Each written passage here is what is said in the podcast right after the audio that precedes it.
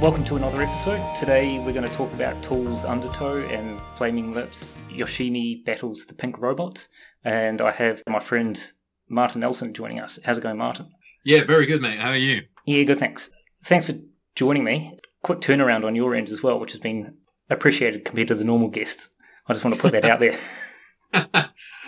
so, uh, do you just want to introduce yourself quickly? Yeah, I suppose I'll, I'll introduce like how we know each other, I guess. So yeah, I met James. Where did we meet? We met trying to get on like a little shitty minibus thing in Laos or Cambodia or God knows where. Um, and we've kind of vaguely been in touch since then. Uh, so I live in Cornwall, have lived in New Zealand, and lived in Hampshire and stuff. And um, yeah, that's that's all there is to know, I guess. I was talking to someone about that that minivan ride over the mountains in it must have been Laos. I think what did we get on the minibus in Cambodia? Was it the was it the bus from Cambodia to Laos? No, I think it was from Luang Prabang to Vang Vieng. It was from Luang Prabang. Yes, you were right. Yeah, to Vang Vieng. Yeah, um, and then when we arrived in Vang Vieng, they were handing out those um, flyers for the double meat burger. the double baked meat. Yeah. double baked meat. That's it. oh fuck. and then because we had that, this would be well, it won't make much sense to other people, but that shitty hotel room, hostel room, sorry, with Mofo coming out throwing his fucking toilet paper straight into the fan. oh god, holy shit! Well, uh, honestly, that that probably goes down as the most surreal few days of my life. From like when we were first getting onto that minivan, because I didn't have a proper ticket, or they'd sold too many tickets, and they were trying to tell me that I didn't have a ticket because there were too many people on it. Because then they just kind of got like a pop up chair and told me to sit on that on this minivan. Yeah, and and yeah, then like the scariest drive on earth, like a fundamental issue with like with predominantly Buddhist cultures is the, is the feeling that you know if it's my time to die, it's my time to die. When that person is your bus driver, then it means his time to die becomes everybody else's time to die. Uh, so that was yeah a scary moment. Yeah, it's interesting they take this approach with other people's lives as well, isn't it? yeah, yeah, absolutely. Yeah, and then uh, just yeah, the people we met there and tubing. What a, a crazy few days. Yeah, yeah, it was it was a lot of fun. But to, so to move on to the music, you sent me this album. I hope I introduced it, the title correctly. It is the Flaming Lips Yoshimi battles the Pink Robots. It is indeed, yes. So I guess the first question is why why did you choose this album of all the albums you could have chosen? That, that is a good question. It's one that I've probably spent the last week trying to answer as well, as well as listening to your album and re-listening to this album. I've been wondering why I was inspired to send that as an album. I think I was keen not to send you the album that I thought was the best album I had ever listened to, but it's probably the album that I would say has had one of the most profound effects on my life. And I, like it's it's almost intangible as to why that is i think. Like i i couldn't directly answer the question as to why i find this album so important but that's why i sent it to you. I thought it, it provokes enough thought in me and i wanted to see if what however many years on 18 years on from when it's released it might still have that effect on other people or if it's very specific to me. Okay. So then my initial thoughts of it were because admittedly the first time i listened to it was last night and i was half pissed and right, I had no idea what to expect because I hadn't heard of the Flaming Lips before. Right. Yeah. So I listened to I listened to the whole album last night. Obviously, didn't engage with it with all my mental faculties, but I enjoyed it a lot because it was this kind of weird. I I don't know what to call it, but it was kind of like psych rock. Yeah, absolutely. Uh, it's almost like a yeah. I would call it like it's almost a it's almost operatic. It's kind of yeah. It's it's thoroughly psychedelic, are very philosophical as well. But yeah, it's it's kind of very difficult to pin down to anything. Yeah, because that sort of well, when I read the title, I was like, oh, I, I thought that it would be you know like a, a rock opera kind of thing, you know, like yeah. the sort of grand narrative. And then listening to the album last night, I was like, I was right on this one. And so I listened to it another two times today. Yeah. And then would read the lyrics for each song as well, so it just made a bit more sense. Yeah, did it? Mm, more, more than it did last night. But it so it was a, a weird one to engage with in that sense because, like, I think you could keep going back to this album and just pull more and more out of it. As like you know, for me, the first level of understanding is like just taking it at the sort of lyric level, the narrative level, and stuff like that. But then, of course, there's a musical level going on as Yeah. well. And so, like the third listen just before this recording was quite different from last night and quite different from the one before. So I have enjoyed that a lot in that it's quite a multifaceted album in that sense. Yeah, yeah, I think so. And I think, well, how old would I have been when I first listened to it? Like 13, I suppose. 30, uh, no, that's not true. Uh, 14, something like that. And I think at that stage, I found it just kind of largely the front half of the album I found to be quite large, uh, uh, melodic and quite easily accessible. As I've gotten older, I've really started to enjoy the second half of the album more and I've started to kind of engage with a lot more of the the thoughtful. It's kind of very gentle probing lyrically as well to just kind of just very yeah subtle suggestions and thought provoking ideas. And I think musically, it's there's nothing intimidating about it, so it is easy to get at. When I listen to it as well, I notice there's difference between the first half and the second half of the album. There's a, I guess the breaking point for me, like that I would separate that is that song in the morning of the magicians. Yeah, so I would say, yeah, Yoshimi Battles the Pink Robots Part 2, which is what, track 4 or 5, is it? I think track 4, becomes a very, like, so that's a, a quite definitive point, the end of that. So that is clearly the musical battle with the Pink Robots. I think after that, it becomes a lot more philosophical. I get your point about that first part being a lot more accessible because the first song, what is it called? Flight Test? Fight, uh, fight test.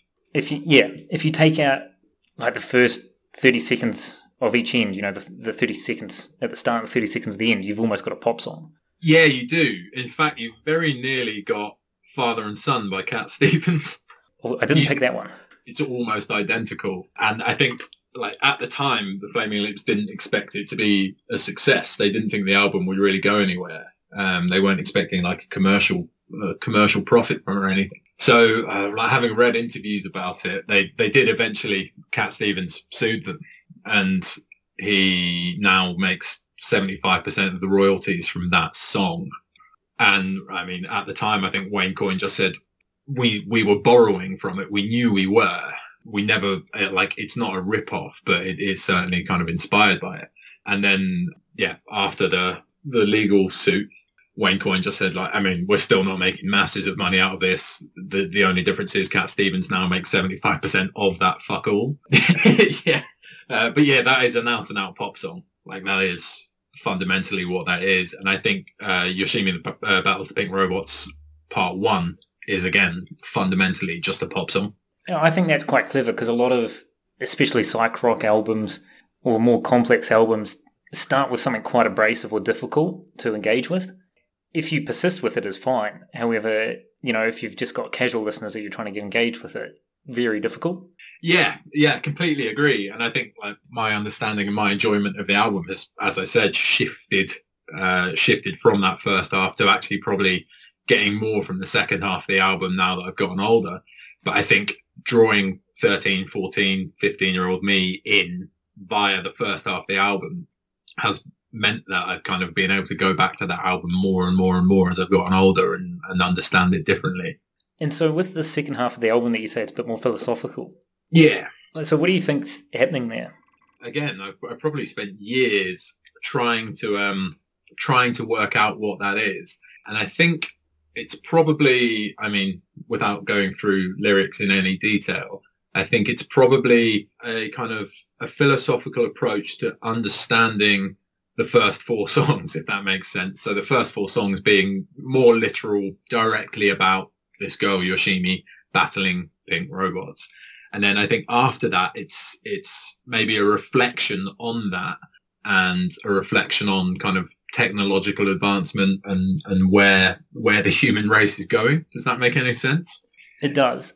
I kind of noticed and read that it was a bit more like thought provoking than the first part of the album. Yeah. But I guess I very lightly scratch the surface of it. And if, like, to look at back at it from this narrative point of view, that uh, the song, can't remember what it's called, All We Have Is Here and Now or something similar? All We Have Is Now. All We Have Is Now, it sort of seemed to be like an acceptance that, and I, it could be wrong with this, but it's an acceptance that they'd lost to the robots and that all they have was this time that is literally right now. And so what does that mean? Yeah, I've thought that. I've thought that it probably a lot of the second half of the album references that the robots probably won or are here to stay at least. So yeah, I definitely think that all we have is now is probably an acceptance, an acceptance of that kind of there's nothing more we can do.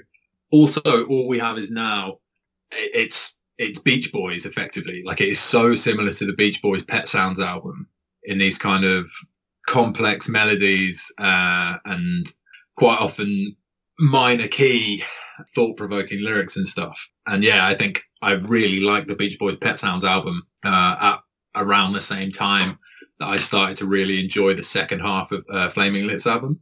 I haven't actually listened to the Beach Boys uh, oh. Pet Sounds. So yeah, uh, my dad fundamentally disappointed in you. a lot of music out there. That's my defence.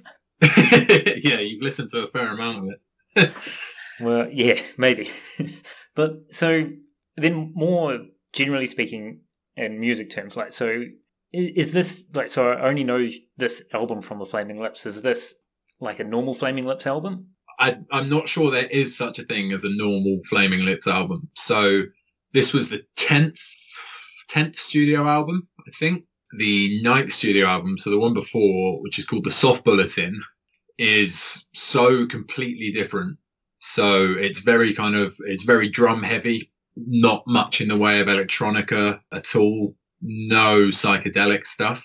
Uh, and it was probably their, uh, to date, at that stage, it was definitely their most financially successful and and critically acclaimed. Uh, so it was absolutely loved by by the critics and the public alike. And then they shifted completely to Yoshimi, which is something very brave to do for a band that had been around for so long, released so many albums, to stumble ac- across something so successful and then completely change everything you did again.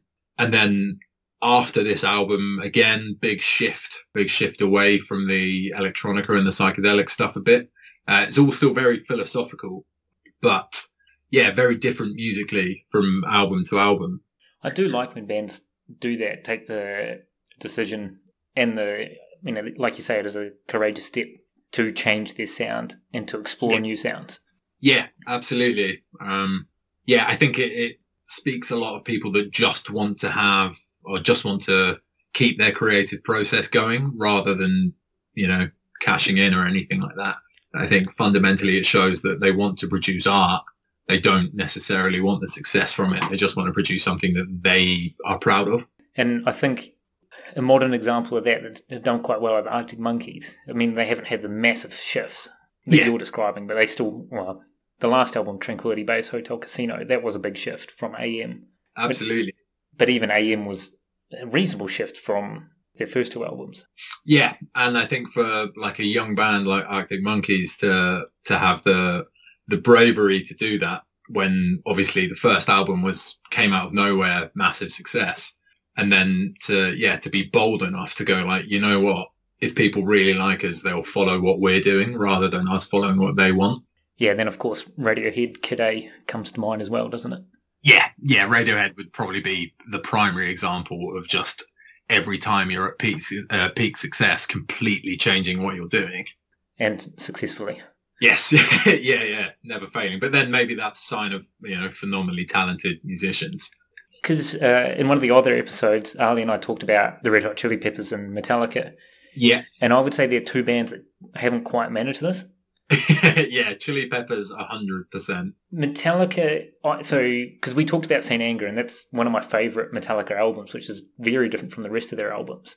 Yeah, but then they had the reaction of people didn't like it, so they went out and tried to make their first four albums again with Death Magnetic, and it was pretty shit, really. Yes, yeah, and I, I, thought that when I listened to that episode, but I thought it's a shame that people like Metallica, who had been around for so long and you know led a lot of change in that time as well, to not have the kind of to not feel confident enough in backing your own product that they couldn't kind of just staunchly defend St Anger and be like, no, this is what we want to do, deal with it.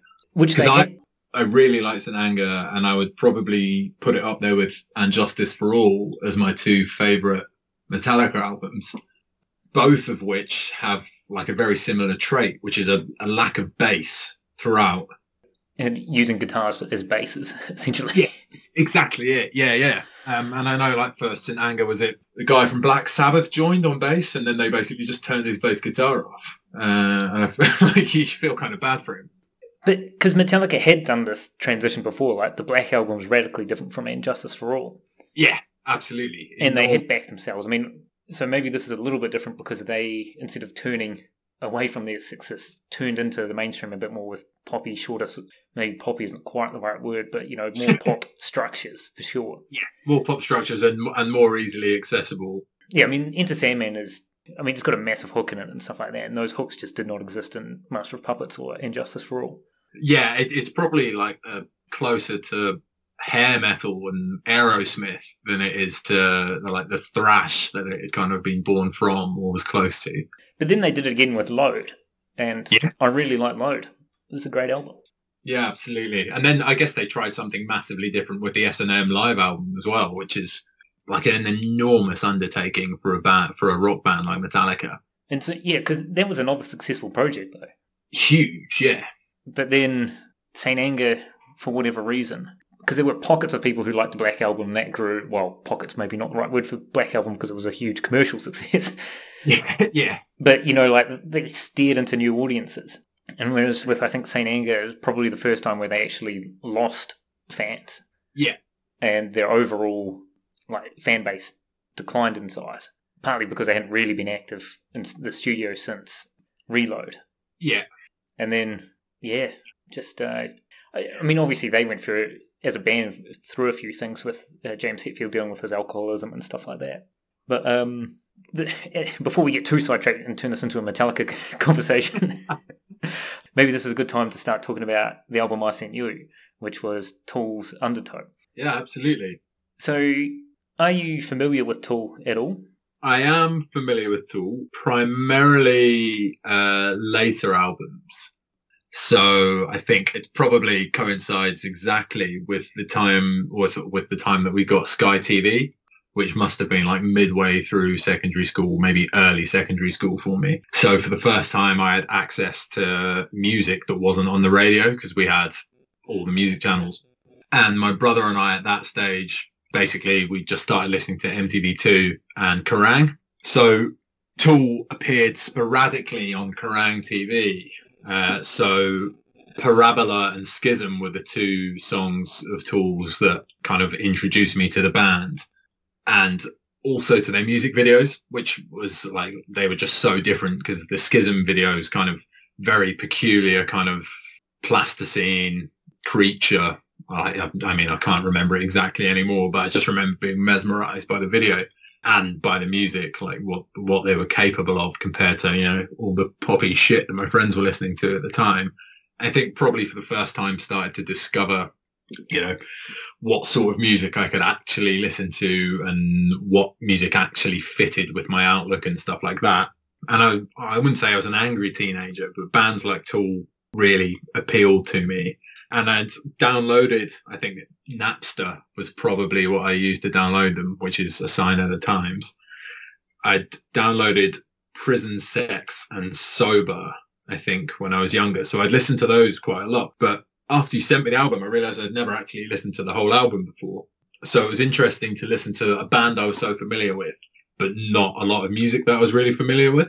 I got into Tool quite late, like maybe 2018. And because I'd liked a lot of heavy metal music when I was younger, but for some reason in New Zealand, there's sort of a, like you can only like Metallica or Tool. right. And, or maybe that was just where I grew up, but it was certainly how it felt. Part of that, of course, is because Tool don't get the same airplay that Metallica get, so you get exposed to Metallica a lot quicker. But then I think Schism was the song that, well, the first one that I really listened to. I went through and sort of listened to all the Tool songs I liked, and just it became like a, a gym playlist. yeah, completely. That that's one of the things I've I've kind of scribbled a few notes. Because I was just going to the gym all the time, so it just made sense. But then I never actually really listened to this album, Undertow, probably until 2019. Right. Because I'd always thought of Tool as like this progressive rock band where they'd play, you know, like Push It on um, uh, their second album, which I forget the name of now, but you know, like these 10 minute long songs. Yeah. That just go all over the place. Is it it's not Ænima, is it? Is it or is it Ænima later? No, you, you, you're right. It's on Ænima. Yeah. You know, and then like even Schism's quite a long song. It's six minutes or so, and they're quite long and winding. All these um, time signature changes, really complex music. Yeah. And then Undertow, listening back to it, well, listening to it is, it's not a simple album, but it's simpler. Yeah. And it's yeah, absolutely. almost just a heavy metal album, and that's it. Yeah. Yeah, I, I've scribbled a few things down about like the kind of not simplicity of it, but the the more more stripped back in a few places. Like Schism, obviously, things like that. There is so much going on, quite subtly at times, but there is a huge amount going on. The Undertow album's just kind of in your face from minute one, like absolutely just bang straight in. Yeah, I, I like. I enjoyed the album. I listened. I probably listened to it. I think probably three times. I tried to listen to it earlier on in the week, but I just couldn't couldn't access it at all. Like couldn't get into it, which surprised me because when you said this is the album that you were going to send me, I was like, shit, yeah, that's great, awesome, something I can really really engage with and enjoy. And then yeah, first time listening to it, just really struggled. Then I listened to it again a couple of days later and actually kind of absorbed some of what I was hearing. And then I listened to it maybe like an hour before an hour before we're speaking now and all of a sudden started to really kind of engage a lot more with the songs and, and start to kind of appreciate some of the lyrics uh, and start to kind of hear a few things that I hadn't heard. There are, yeah, there's a few kind of peculiarities about it. Um, one of the things that I noticed is bass lines. I know Paul D'Amour, who was the, the bassist, was initially, he was an electric guitarist. I don't know if he was rhythm or lead or anything but you can kind of hear that sometimes through the album that he's reluctant to play a bass line.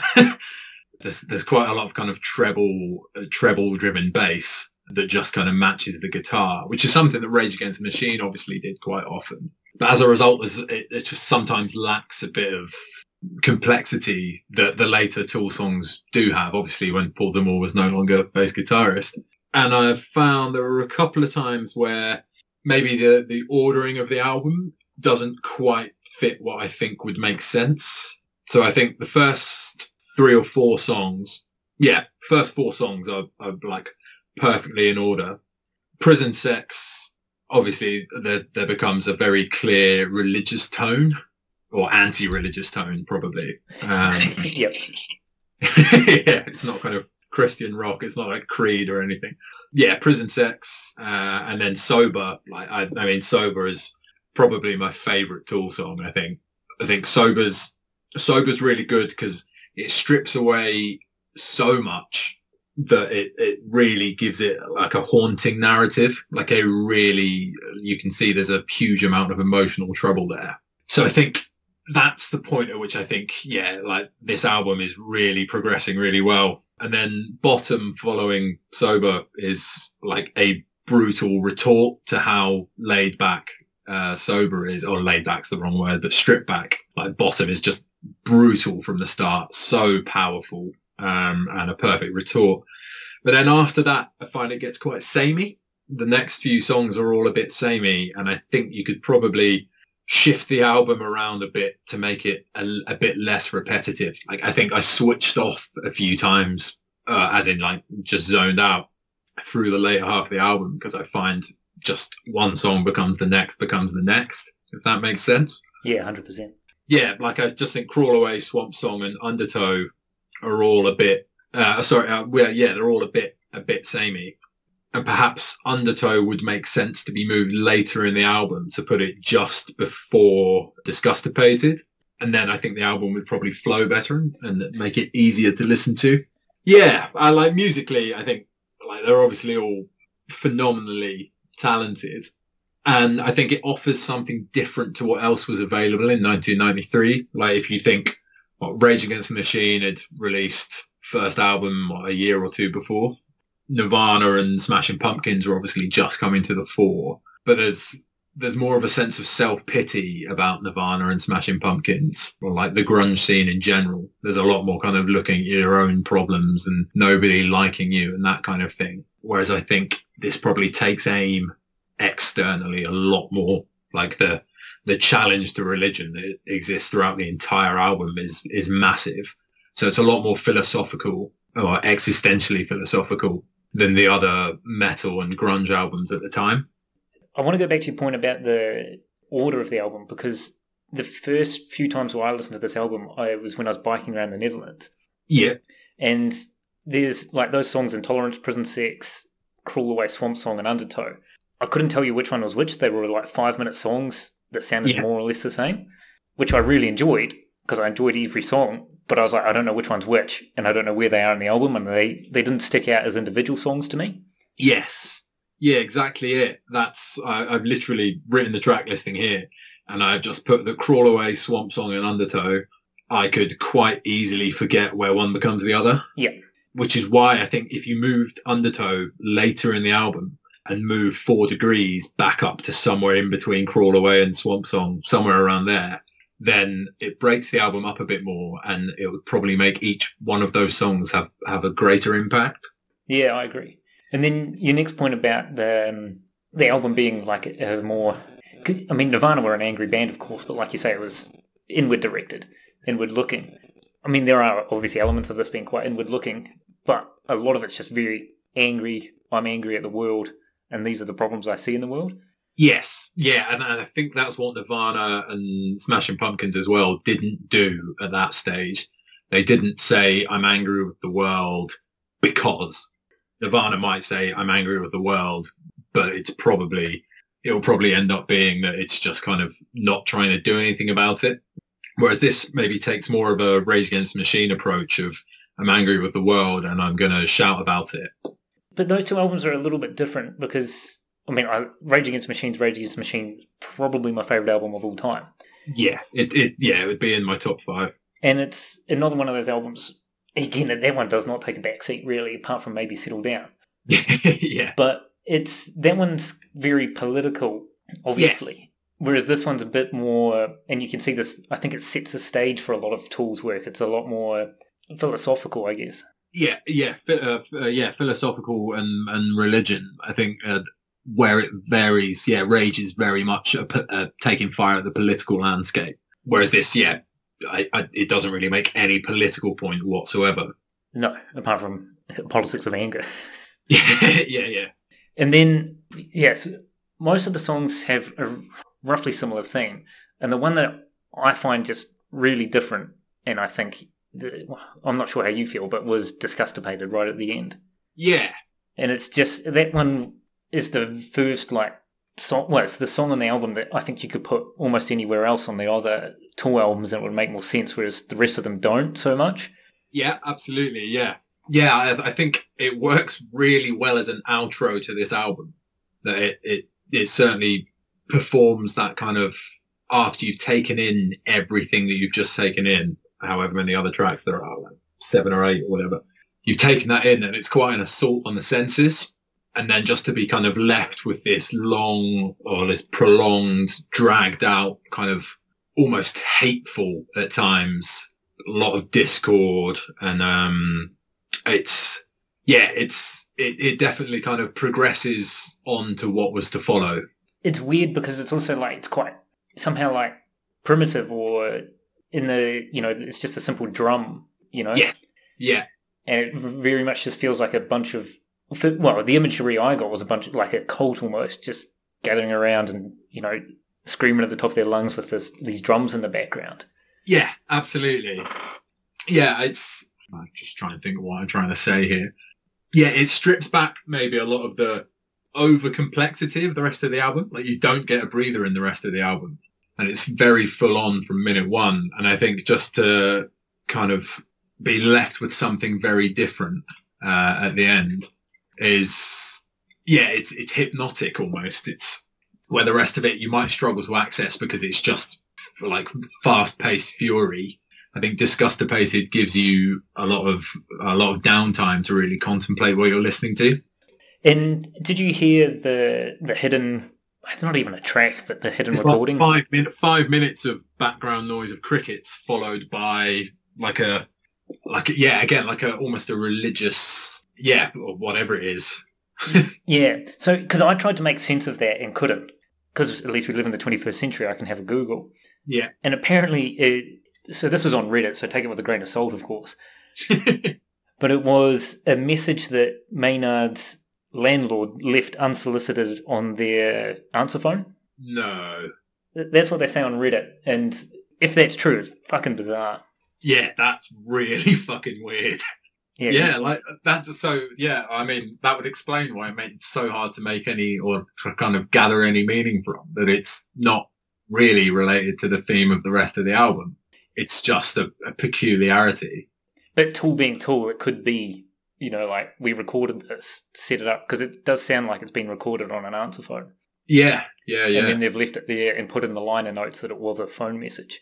You know, that sounds like something Tool would do. Yeah, it does absolutely. Yeah, given given the the other stories regarding the the recording of this album about like the shotguns and the pianos in the parking lot and stuff like that. Yeah.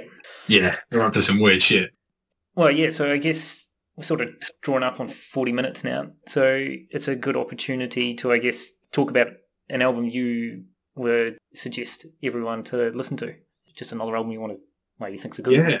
Oh well, on the basis of you not having listened to it, I was I was tempted to say Pet Sounds by the Beach Boys, but I do have uh, what I think is probably musically, I think the greatest album I've ever listened to. So I'm going to recommend Greetings from Asbury Park, New Jersey by Bruce Springsteen. Okay, I haven't listened to much Bruce, Bruce Springsteen either, so that's a...